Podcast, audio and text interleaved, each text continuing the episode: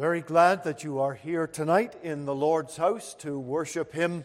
Number 485, we're going to start with, please. I have a shepherd, one I love so well.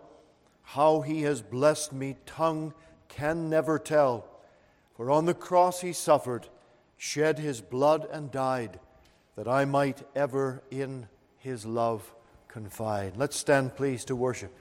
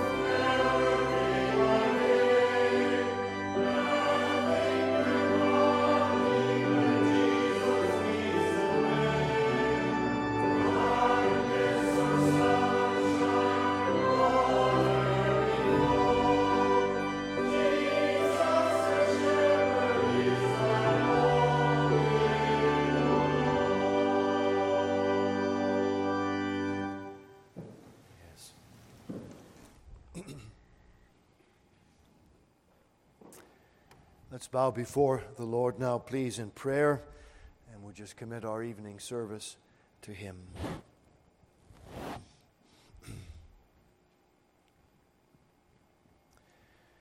Our loving God and Father, we bow tonight in the precious name of our Lord Jesus.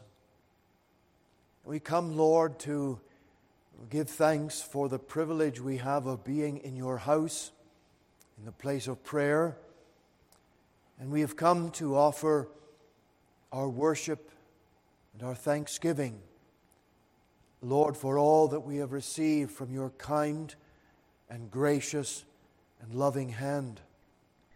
We have received, Lord, so much. We have received all things temporal.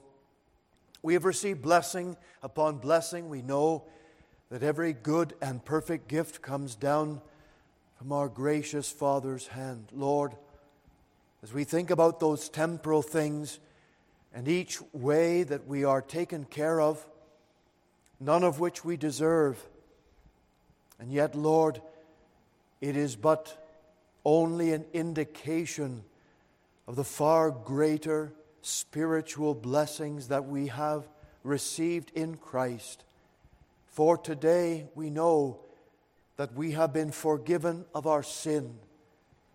Lord, we have been clothed in the righteousness of Jesus our Lord. We have been given, Father, the gift of everlasting life and the knowledge and the certainty that we will never be in hell. Father, we cannot begin to calculate, we cannot begin to add up, Lord, the great value and weight of everlasting life, of salvation so great, so rich, and so free. And Lord, you've given that to us out of sovereign grace and nothing of what we deserve. For Lord, we know that we would deserve to be cast away. We would deserve to be under judgment for our sin.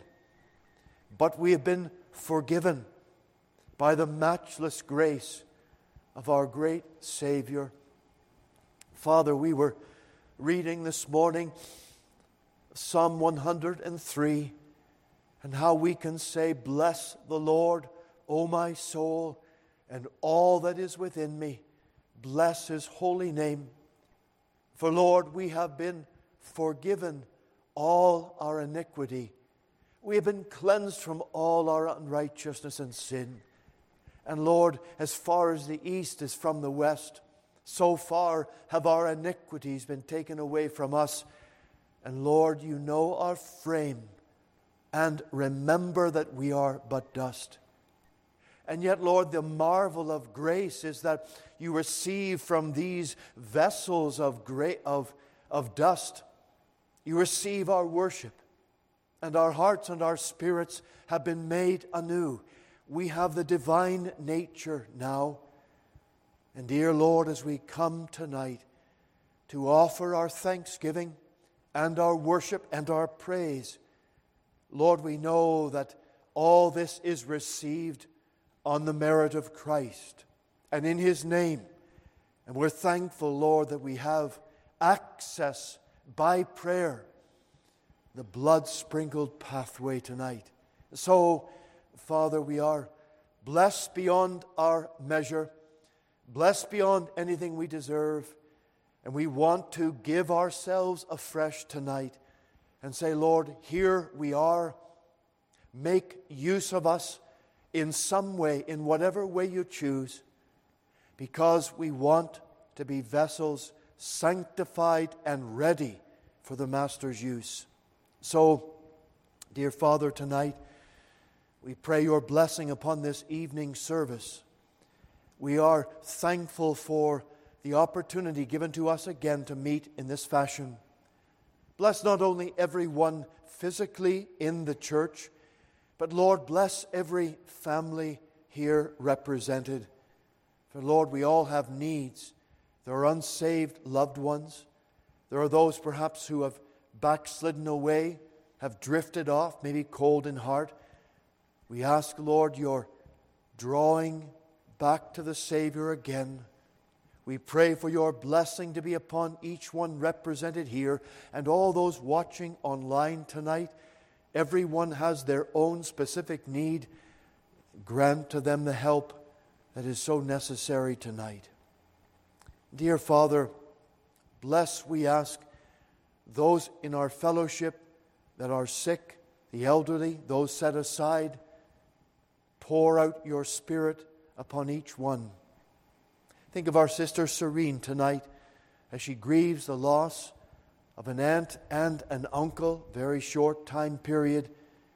Lord, bless her this week and in the upcoming funeral on Saturday. May the gospel message go out powerfully and may souls be brought to the Savior. We think of Mrs. Nichols tonight. We pray your hand upon her for Mrs. June Hamilton. Lord, be with our dear sister and bless her in this time of her need. Bless Stephen and the entire family. We pray for Reverend Bodner in his hour of need. And Lord, we just bring all the ones who are in physical need. We think of Isabel and uh, Brother Ted tonight. Bless them. Father, receive our thanks for the blessed time we had last evening at the barbecue and the many visitors who were there and the people that were witness to. Dear Lord, pour out your Spirit. All, we have so many needs, Lord, and we are thankful to commit our care and our way and bless all of the outreach that goes out from this congregation. Lord, hear our prayer tonight. Open the scriptures to every heart.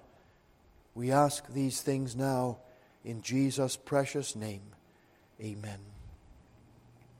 Let's sing again to the Lord's praise, please. Number 556. 556 channels only, blessed Master.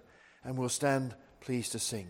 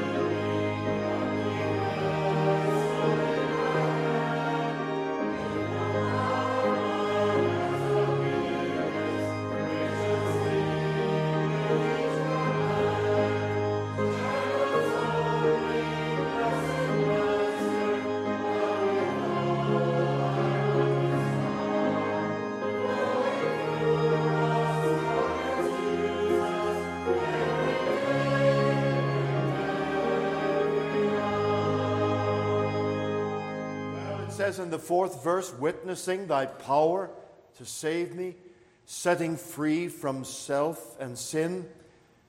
Thou who boughtest to possess me in the fullness, Lord, come in. We know that tonight we are saved by the Lord's grace. It is nothing that we have done, it is all of what the Lord has done on our account and done for us. And we can be thankful tonight for that. Now we pray that once saved, the Lord will make use of us. We will indeed be His channels of blessing, that the Holy Spirit's power would flow into us and flow through us in order to make us useful in His service and to be an encouragement and to others around. Fourth verse.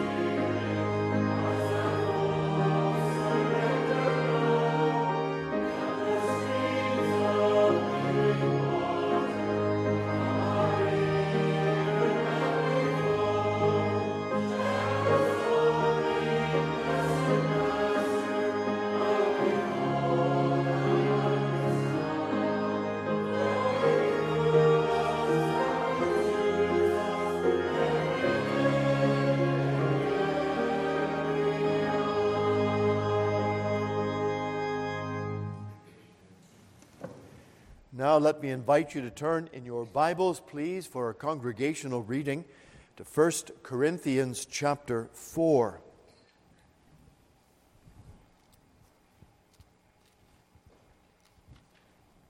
First Corinthians chapter 4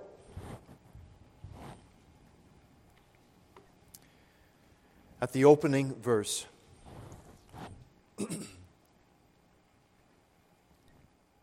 Let a man so account of us as of the ministers of Christ and stewards of the mysteries of God. Moreover, it is required in stewards that a man be found faithful. But with me, it is a very small thing that I should be judged of you or of man's judgment. Yea, I judge not mine own self. For I know nothing by myself, yet am I not hereby justified? But he that judgeth me is the Lord. Therefore, judge nothing before the time until the Lord come, who both will bring to light the hidden things of darkness and will make manifest the counsels of the hearts, and then shall every man have praise of God. And these things, brethren, I have in a figure transferred to myself and to Apollos for your sakes, that ye might learn in us not to think of men above that which is written, that no one of you be puffed up for one against another. For who maketh thee to differ from another? And what hast thou that thou hast not received?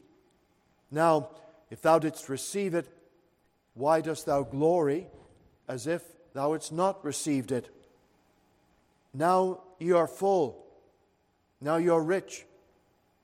Ye have reigned as kings without us. And I would to God ye did reign, that ye also, we also might reign with you. For I think that God has set forth us, the apostles, last, as it were, appointed to death.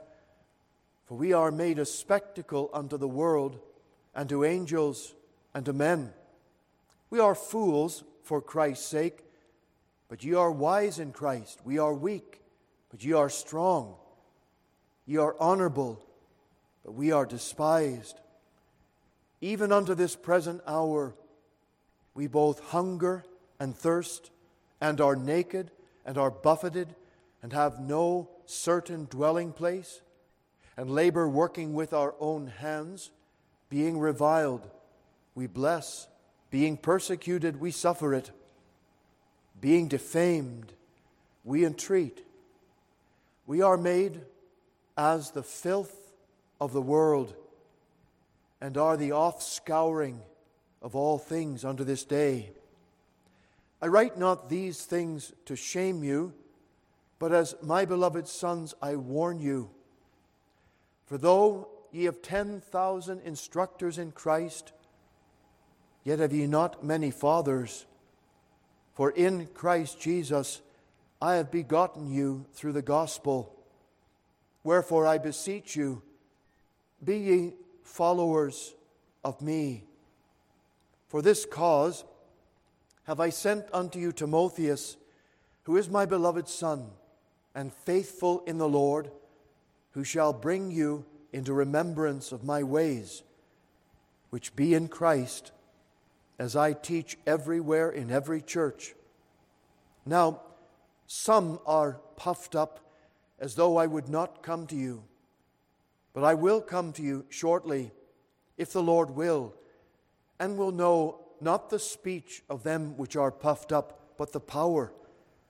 For the kingdom of God is not in word, but in power. What will ye?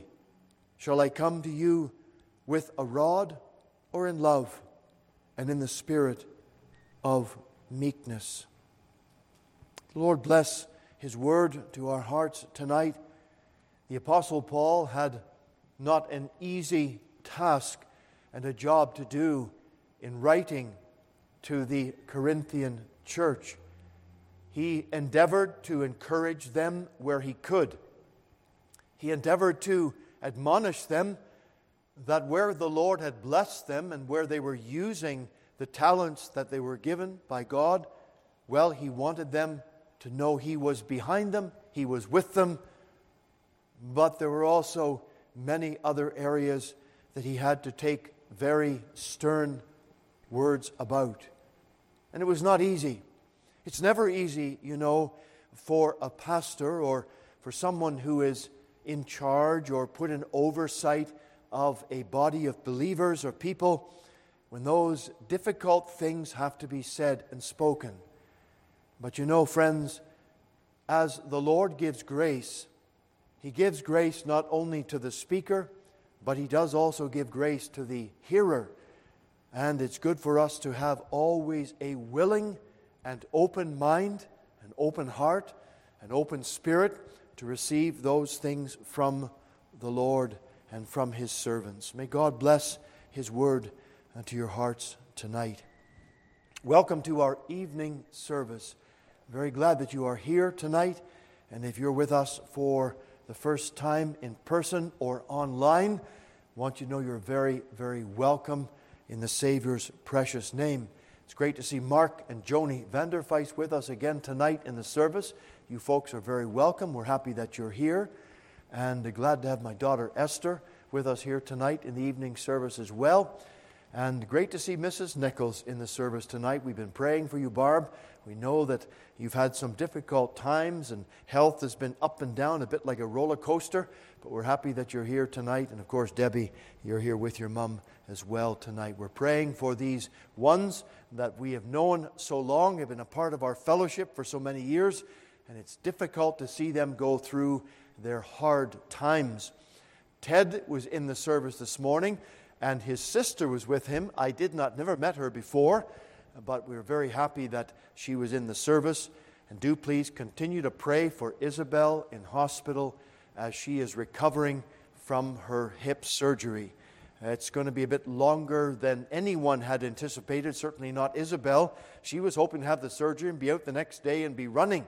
Well, it's not the case for her. She's set aside, but the Lord does all things well. And so do please continue to hold up Ted in your prayers. Good to see Heather and Ron in the service tonight again. We had a recognition of their 50th wedding anniversary last night at the barbecue. There was a cake afterward, and we want to wish them all the best and continue to assure them of our prayers, Ron, for you. You know God's people have been praying for you and uh, encourage you for your 50 years of married life together the Lord would continue to answer your prayer and keep his hand upon you. Mentioned this morning about Naomi Simpson, who gave birth to their second child, and her name is Mary Grace. And do remember the family, please, and Brother Simpson in your prayers. The work continues in Prince George and also the work in Williams Lake. That's been a bit of a well, difficulty for them because they were expecting that Jonathan Eccles would be coming for the summertime to take over, well, not take over, but certainly preach in the work in Williams Lake. But then, because of the sudden death of Jonathan Eccles' father, he had to cancel his intention of coming here to Canada for the summertime. Do remember all of those situations before the Lord. We pray also for June Hamilton. She is getting increasingly weak. And we pray the Lord would bless her and help her this time, and also Brother Bodner. Our sister Serene, she was in the service this morning. I'm not sure if she's here tonight or not, not this evening. But uh, Serene's uncle passed away a couple of days ago, and he had been sick for a little time. But the funeral service will be this coming Saturday at Chapel Ridge, and the details will have gone out already will be going out in our church email. So do remember Serene, please, in your prayers. Serene lost her own father when she was only five years old. And so the uncle that just passed away really was like a father to her and helped very much in her upbringing, in her family. And so this loss has been a double hit for Serene in the last little while. So we want to remember her in prayer. Remember, please, our prayer meeting on Wednesday night at 7:30. Brother Daniel Siman will be speaking this Wednesday. He is in Port Hope tonight, uh, preaching for Brother Cranston. And then our Lord's Day services next week at the regular same times, 11, 6.30. A couple of advance announcements. In the next week is where the, the youth, the Free Presbyterian Youth Camp takes place in Pennsylvania. And so do please pray for all of the young people who will be traveling there. None from our church are going this year, but we also want you to remember our young adult Bible conference in the month of August. It will be the first week of August from the 2nd to the 6th of August, and Brother Andrew Simpson will be joining us. And so we're praying that God will go in front for all of the, de- of the details, both of the outreach and the outings and the ministry, the meetings each night. The Lord would bless well, when we're thinking about advance announcements, we have one that's quite a ways down the road, but it's good for us to at least make some preparations. Next July, July the 1st to the 5th of 2024, there will be the International Congress for our denominations, both here in North America and in the Ulster denomination, and it will be now the time for them to host the Congress. That was supposed to happen a couple of years ago, but it got canceled, postponed because of COVID. And so, Lord willing, it's going to be going ahead next year. That gives you some time to make your preparations, your holiday plans. We hope that a good number from our own congregation, if you are able, would make the trek overseas to Northern Ireland and uh, make a holiday out of it as well. That's July the 1st to the 5th. We'll give you more details as they come about uh, later on. Let's sing again, please, to the Lord's praise, number 408. 408, Blessed Assurance, Jesus is mine. Let's stand as we sing.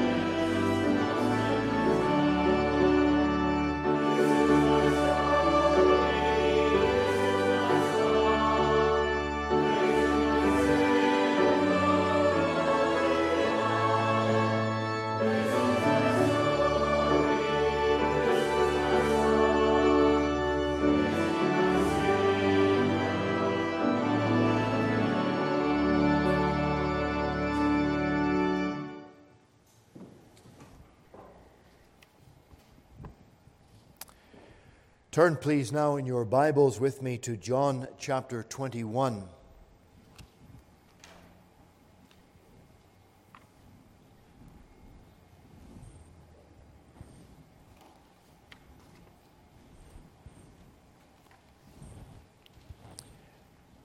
Gospel of John, chapter 21. We're going to read from verse 18 to 22.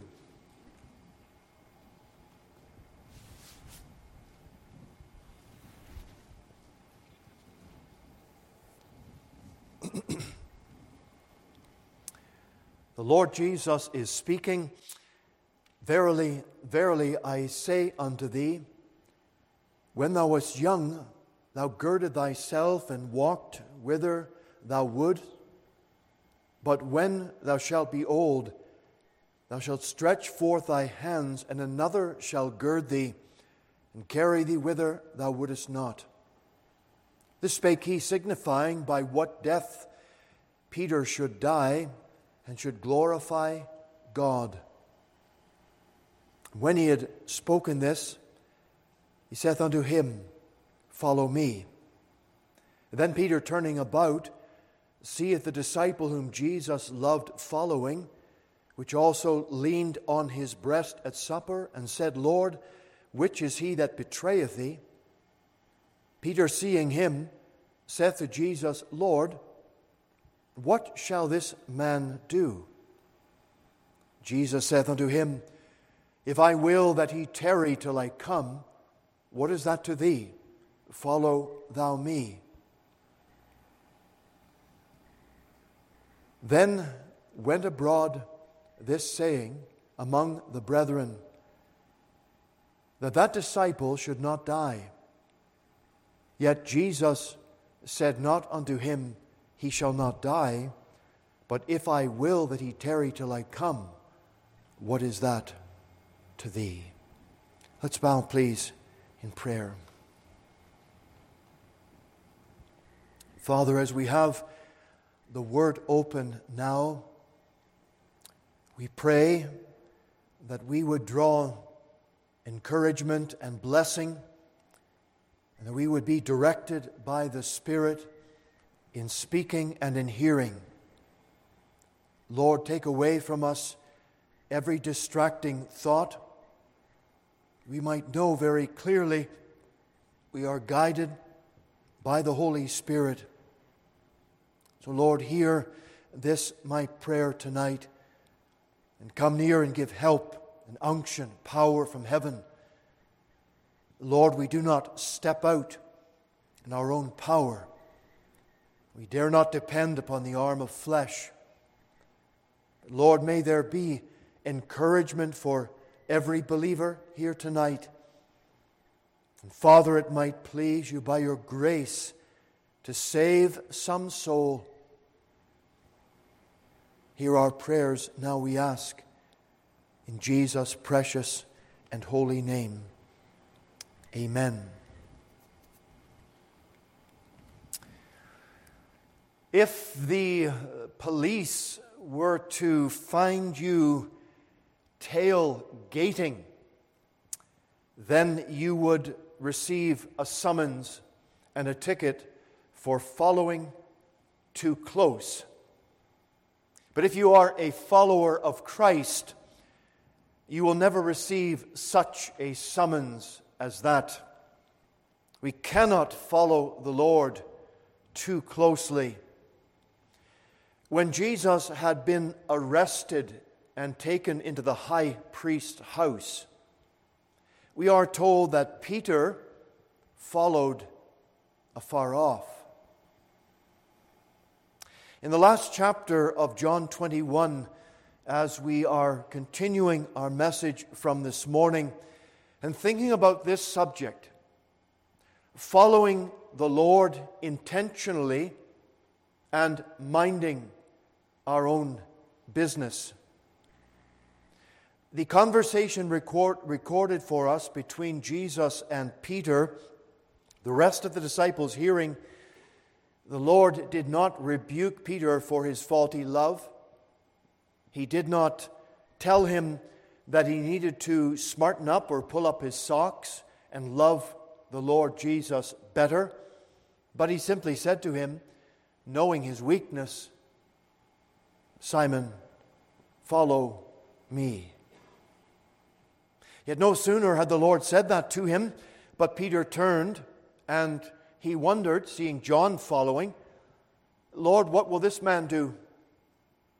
You've told me something about what my life will be and how I will die. But what about John? Where's he going to go? What's he going to do? How, he, how will he die? But when the Lord Jesus replied to Peter, he said, If I will that he tarry till I come, what is that to thee? And of course, it showed a very mild rebuke the Lord gave to Peter, telling him virtually, Mind your own business, Peter, and pay attention to what I've told you to do. And if you mind your business and listen to my word that I have told you, keeping your eyes upon me, you will not go astray. You will be serving me with all your heart.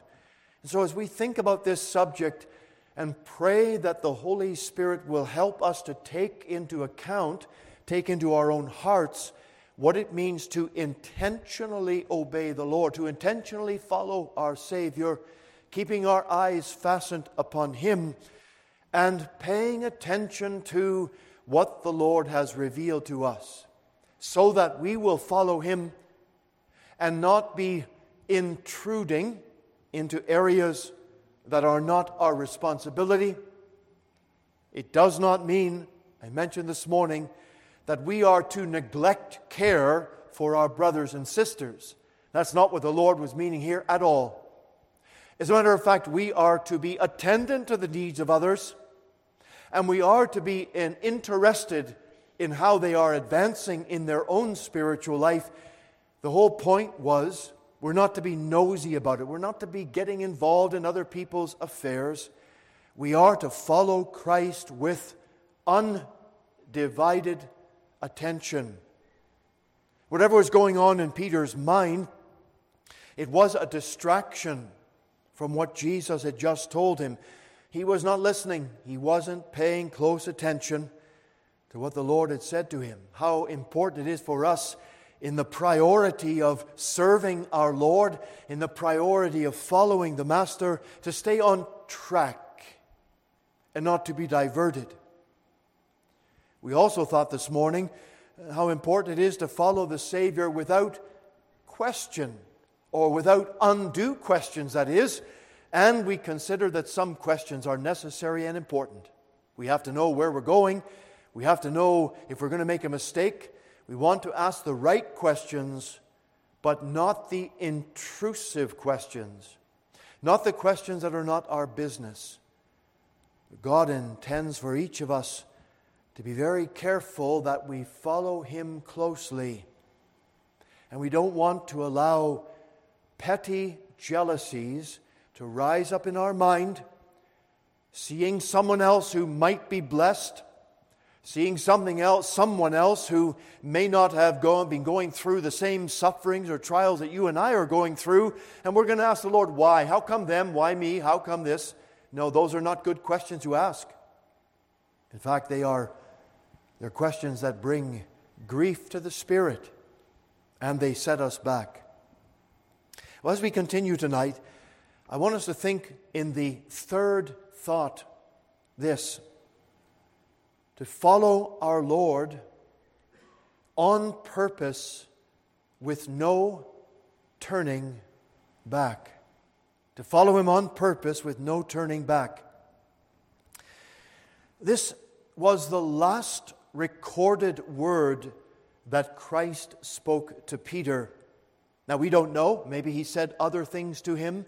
Certainly, when all the disciples were gathered at the ascension, the Lord said to all the disciples that they were to abide in Jerusalem and they were to be witnesses unto him.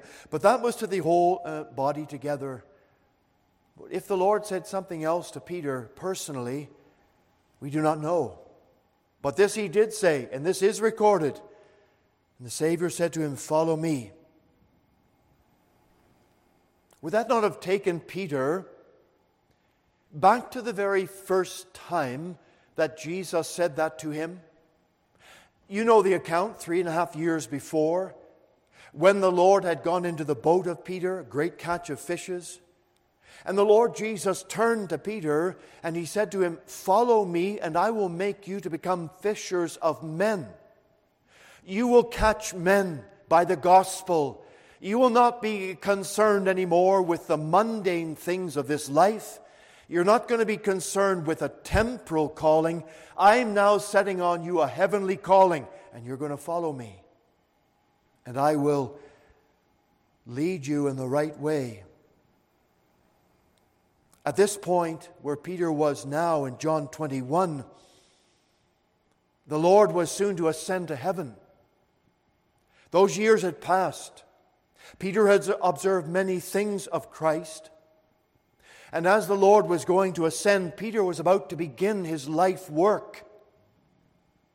The Holy Spirit would come down upon them at the day of Pentecost they would be filled with the Holy Ghost, and Peter would stand up in the day of Pentecost, clothed and anointed by the power of God, and stand and speak, Neither is there salvation in any other, for there is none other name under heaven given among men whereby we must be saved. And then 3,000 souls would be converted in one day. God's Spirit was upon this man in a way he had never experienced before. Yes, Peter's work was just beginning. It's good. It's good to have the call of God refreshed in our hearts. Three years ago, Peter, you're going to be fisher of men. But now, now the Lord Jesus is saying to Peter, Follow me. Don't forget, he had just recommissioned his servant from all the denials. The love that Peter was able to state and reinstate to the Lord Lord, you know all things. You know that I love you.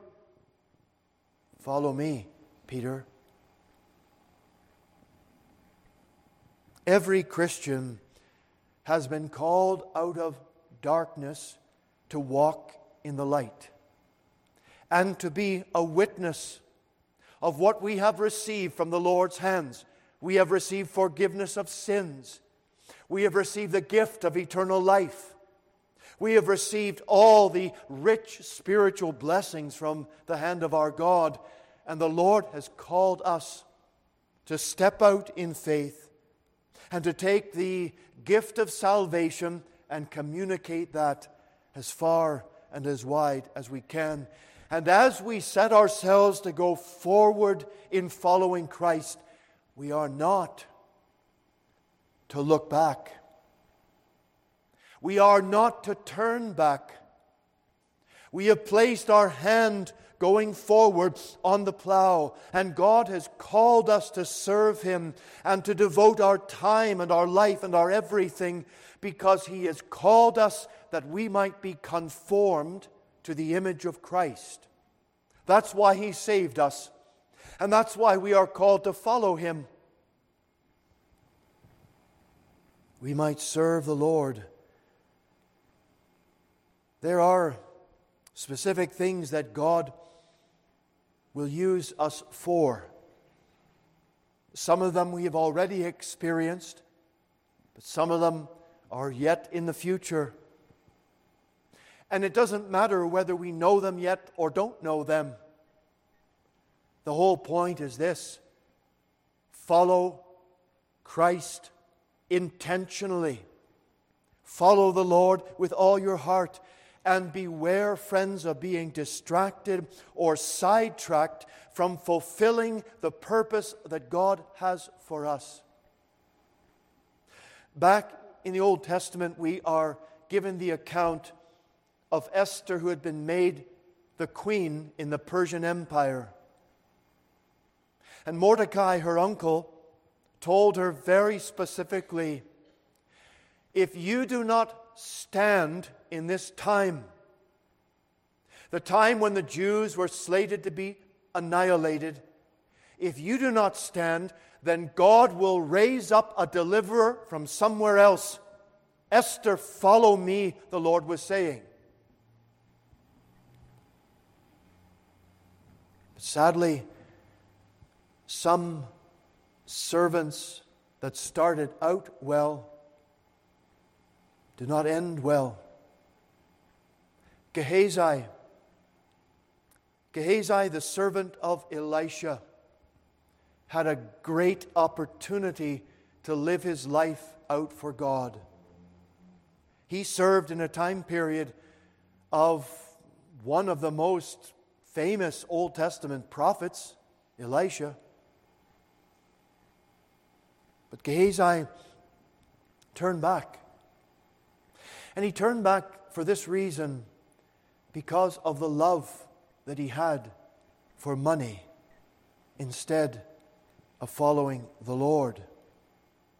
And when he went after Naaman, who'd been healed from his leprosy, and Elisha would not receive any gift from Naaman because he did not want Naaman to think for a moment that he could pay for his salvation, that he could somehow pay for the healing of his leprosy. This was a gift from God, and you're not going to pay for it, Naaman.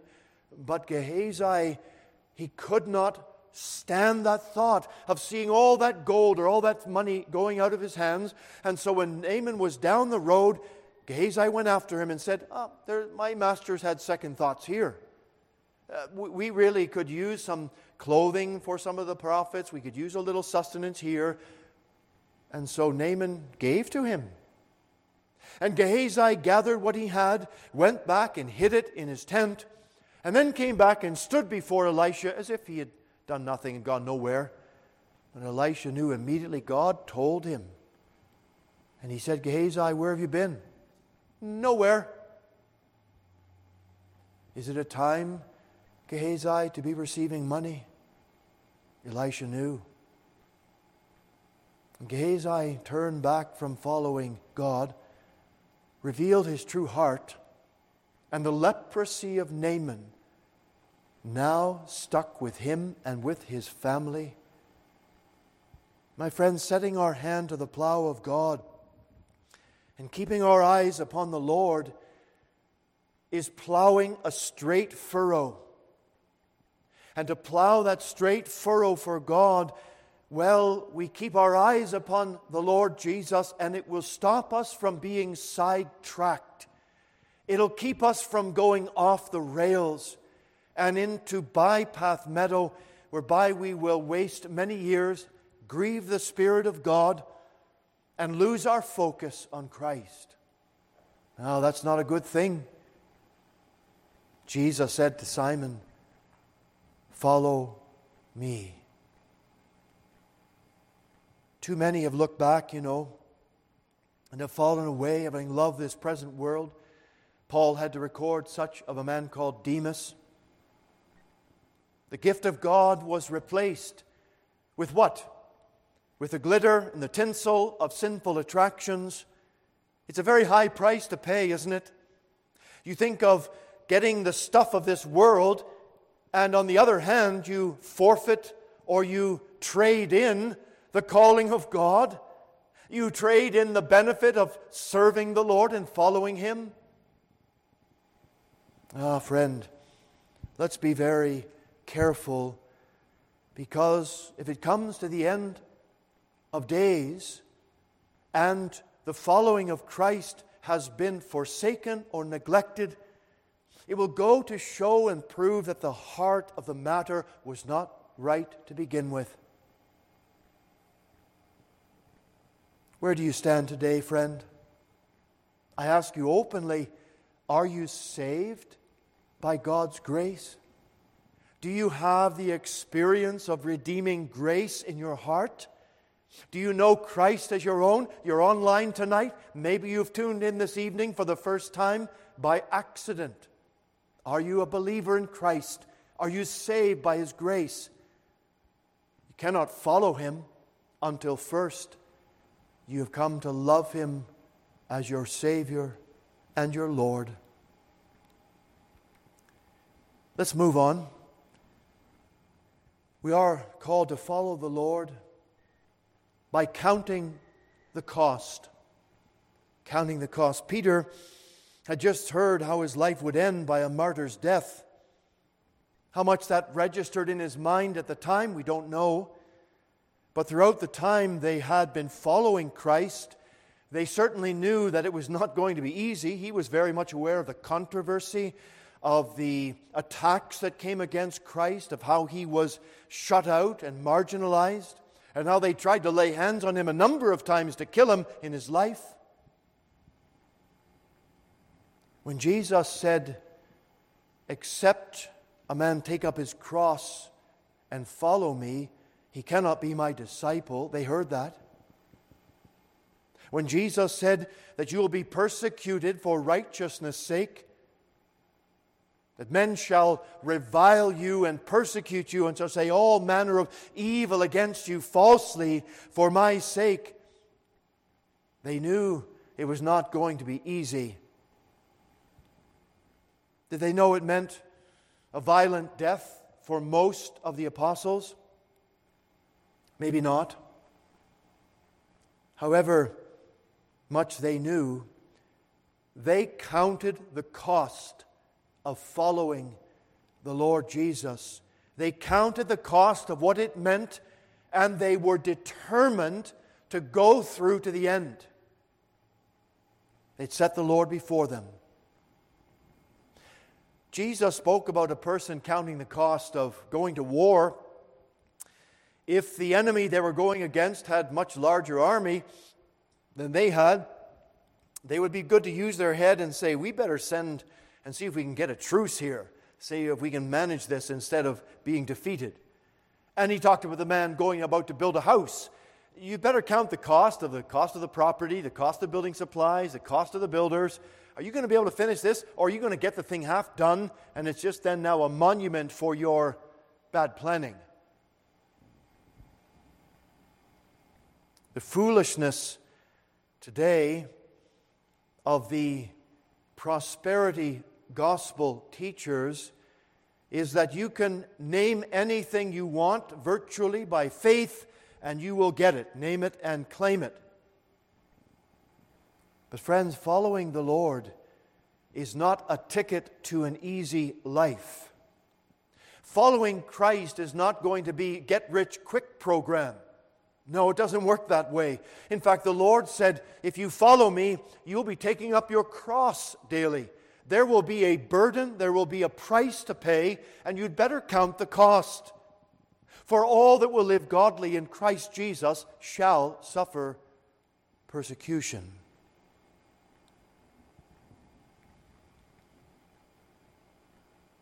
It's the very opposite message, you know, that's being proclaimed today by some that that's the ticket to success by just praying and saying that you're a follower of Christ. No, friend, it doesn't work that way. The Apostle Paul, who was the most prominent apostle of the New Testament, and a man privileged to see visions of heaven who saw Christ had risen from the dead on the road to Damascus. A man who was privileged to plant the seed of the gospel in many, many cities across Asia, Europe.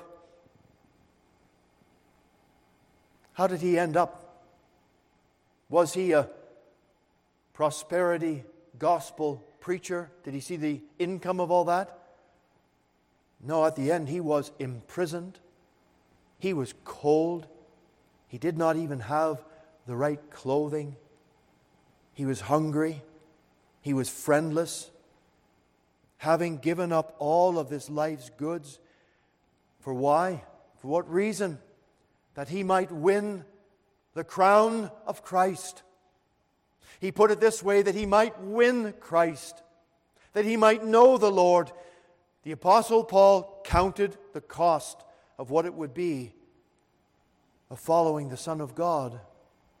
I wonder, friends, have we counted that cost tonight?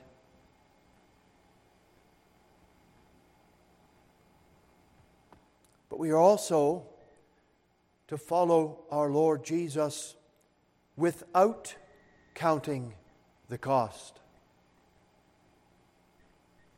I want you to notice the added emphasis we have in verse 22. Jesus saith unto Simon, to Peter, If I will that John tarry till I come, what is that to thee? Follow thou me. So the first time he simply said to Peter, Follow me. But then Peter interjected about John, what's he going to do? Now the Lord becomes very specific to Peter. He said, Peter, follow you me.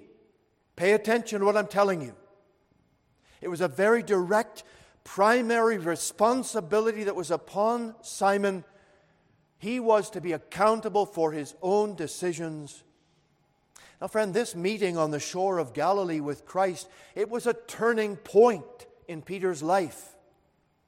He was recommissioned for his service and once endued with the Holy Spirit, he would now blaze a trail for the Master. Not considering riches, not thinking about fame or provision. No, he had put all on the altar for Christ, and he did not count the cost of what he would lose. For Peter, this would mean stepping out against all opposition, not caring about the outcome. He would be cast into prison on more than one occasion, and he would lie down chained between two Roman soldiers and go to sleep and sleep peacefully, knowing that the next day he was to be executed.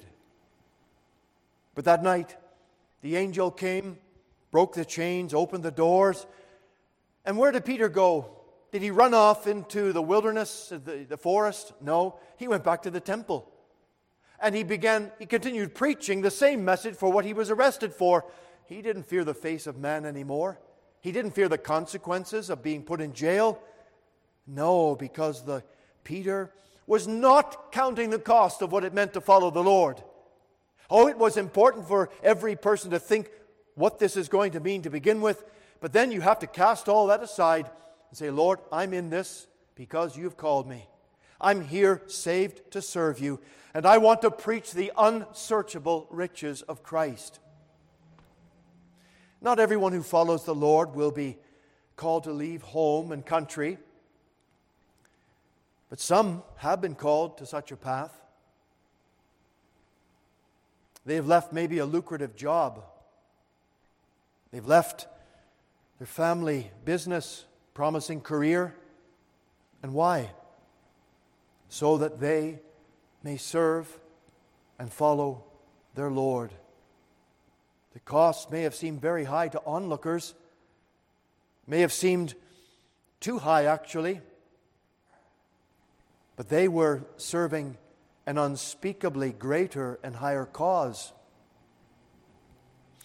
When the missionary David Livingstone, who was the explorer missionary in Africa, when he returned back to England, he was giving a report. He was asked to speak about the experience that he had and of what he had given up to follow Christ to Africa. He replied, I have not given up anything to follow and serve Christ. Certainly nothing by comparison to what Jesus had given up for him. That was the spirit of a man who has said, I cast all my life into the hands of my Lord, and I will follow him no matter what, and I don't care what the cost is, because when I think about what my Lord did for me, what, what, what am I giving up? What's the cost to me? And the Apostle Paul, he said, I have suffered the loss of all things that I may win Christ. So, on the surface, he stated the cost, but in reality, it was not something to sorrow over for him. He said, I have learned how to abound. I have learned to suffer need. I have learned to put everything on the altar for my Lord. And I am happy because I will have the prize of the crown that he has promised for me. But he said, Not to me only, but to everyone that names the name of Christ, everyone who loves the Lord Jesus. Everything he had from his birth, his heritage, his upbringing, his status, his place, they were all counted to him as excrement. They were all counted nothing that he might win Christ. Eric Liddell was a very gifted Scottish athlete. He excelled in rugby and in running. After very stunning victories in track in an amateur track competition in 1923, he tried out and made the British Olympic track team. And he was set to compete in 1924 in the Paris Olympics. His race was the 100 meter run. But it was scheduled on the Lord's day. And so Liddell took his stand and he said, I will not run in that race. Liddell was a devout Christian. He was brought up in a Christian home. He professed faith in Christ at an early age. And he believed very strongly in the Christian Sabbath. And so instead of running on that day in that race, he signed up for the 200 and 400 meter race. Now, if you know anything about track and field, if you've been training for all that you've been doing in one particular race, the 100 meter one, that is your expertise. And for a man to drop out of that race and then say, I'll run in the 200 and 400, for us, we might not get it. Like, what's the big deal? But to you're involved in track and field, it is the biggest deal because everyone said, this man's going to be last place in the 200 and 400 meter. He's going to lose everything. And so, much to the shock and the stun of everyone, he ran in the 400 meter race and won, won gold and beat the world record. And of course, anyone who knew him and knew the circumstance believed that God had honored him. Because the Lord tells us that he will honor those that honor him. So, what happened to Liddell? Did he go on and continue in a track career? He could have done so, would have probably made a bigger name for himself doing many more things. But the next year, 1925, he left England, Scotland, and went to China to serve as a missionary. And there he served faithfully and saw a work done for the Lord until in 1945 he was arrested and put in a prisoner of war camp. And there he died in that camp. He died of a brain tumor. Ah, friends, he didn't count the cost of what it was to follow the Lord. Do we count the cost of living for Christ? Do we hold back our lives from Him?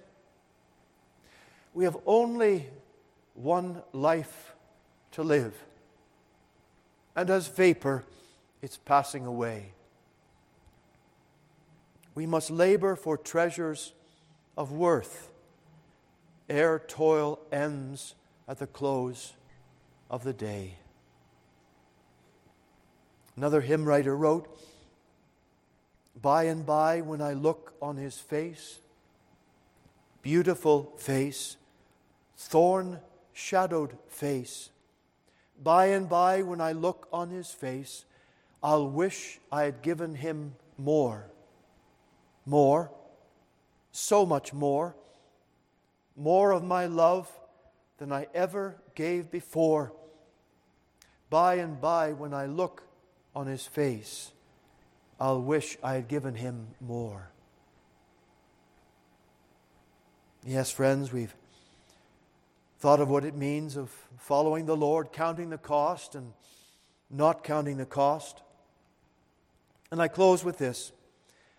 To follow Christ, it means to pay close attention to every word of His. You'll notice in verse 23, it says, Then went that saying among the brethren that John literally would not die. When Peter inquired about John, Jesus said, If I will that he tarry till I come, what is that to thee? Follow thou me. It was a personal word to Peter, as he would have enough to be occupied to keep himself on track. In other words, he was saying, Be concerned about the matters that you are accountable for, and don't be worried about other things. Leave all these matters to the chief shepherd the Lord would take care of it. Sometimes we're more concerned with, well, managing things that are out of our control than taking care of the things that are in our control. Let's be very careful about that. We understand clearly now that the Lord was directing Peter to keep his eyes in focus on the command that he had given to him, but the whole misunderstanding of the disciples' about John, it would remain that he would remain until Christ would return again and not die. It boiled down to one word. One word. The word if. It is rather a fascinating study to see how many controversies and doctrinal errors have arisen in church history when God's word has not been taken literally and has not been taken as the verbally inspired, inerrant word of God, and it's been added to or it's been taken away from. And so much trouble has come to the church over the centuries with a very negative impact on the lives of Christians and has been the seedbed of cults and of false doctrines and teachings distorted either intentionally or by mistake. The Lord Jesus tells us that not one yod or not one tittle will pass from his word. And he was referring to the Hebrew language, the smallest Hebrew letter, yod, and the smallest the smallest distinguishing mark, the tittle of the accent. Paul shows us in Galatians chapter 3 a major proof that Christ came through the covenant promise given to Abraham. And Paul argues this by distinguishing a singular and a plural word. He said, Now Abraham and to Abraham and to his seed were the promises made. And he saith, Not to seeds, plural, as of many, but as of one, and to thy seed. So the whole argument and doctrinal import of Christ coming through Abraham is brought down to one letter, singular, plural. Friends, should we pay attention to God's Word? Is it important enough to us? Should we be watch, watching and listening the words that Jesus has spoken and what the Holy Spirit has given to us? How vital is every word? Let us not jump to conclusions. This also emphasizes for us as believers the authority of God's Word, the Scriptures, in a believer's life. It is the rule of faith and practice for us. It's what we are to take and to follow and to obey. We need it to seek guidance. We need the Lord's Word for His counsel and instruction. We need to stay on course.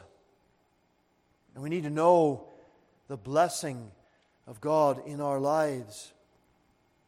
We have the promise that all scripture is given by inspiration of God and is profitable for doctrine, for reproof, for correction, for instruction in righteousness, that the man of God may be perfect, he may be complete, thoroughly furnished unto all good works.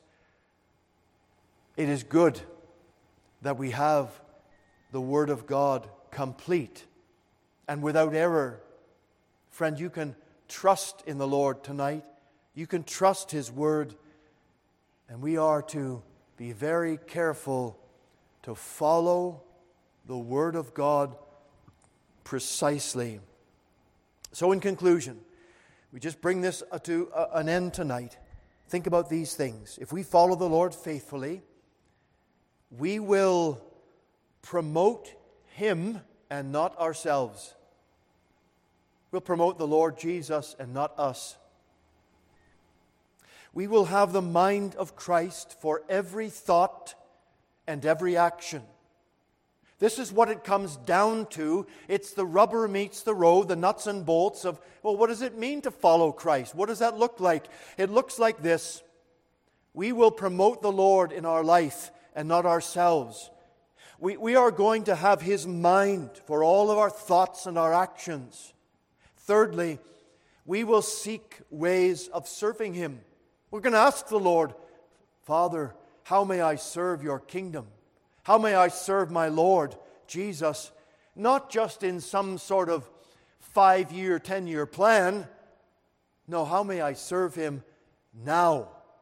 How may I serve him today? That's a good question to ask. And we will seek his glory in all things. Not ourselves, but him. And then, friends, as we concluded this morning's message, so I do so tonight, that we will fulfill our life purpose. Are you following the Lord tonight? Are we serving Him? Let's pray to that end that as a people individually and as a congregation united, we will give ourselves with that intention and purpose and if we say, Yes, Lord, that's what we want, then God will answer that prayer. He will bless us, He will multiply us. And we're seeing those answers of people coming. Let us pray that as they do, the Spirit of God will arrest them, save them, and they themselves will be disciples to share the word with others. May God bless His word tonight. Let's close our service by singing hymn number 549. 549. We'll stand as we sing. Lead us, O Lord, by thine omniscient eye. Only thy ways shall ever satisfy. Dark is the path, our steps are yet unknown. Show us the light of thine eternal throne. Let's sing to the Lord's praise.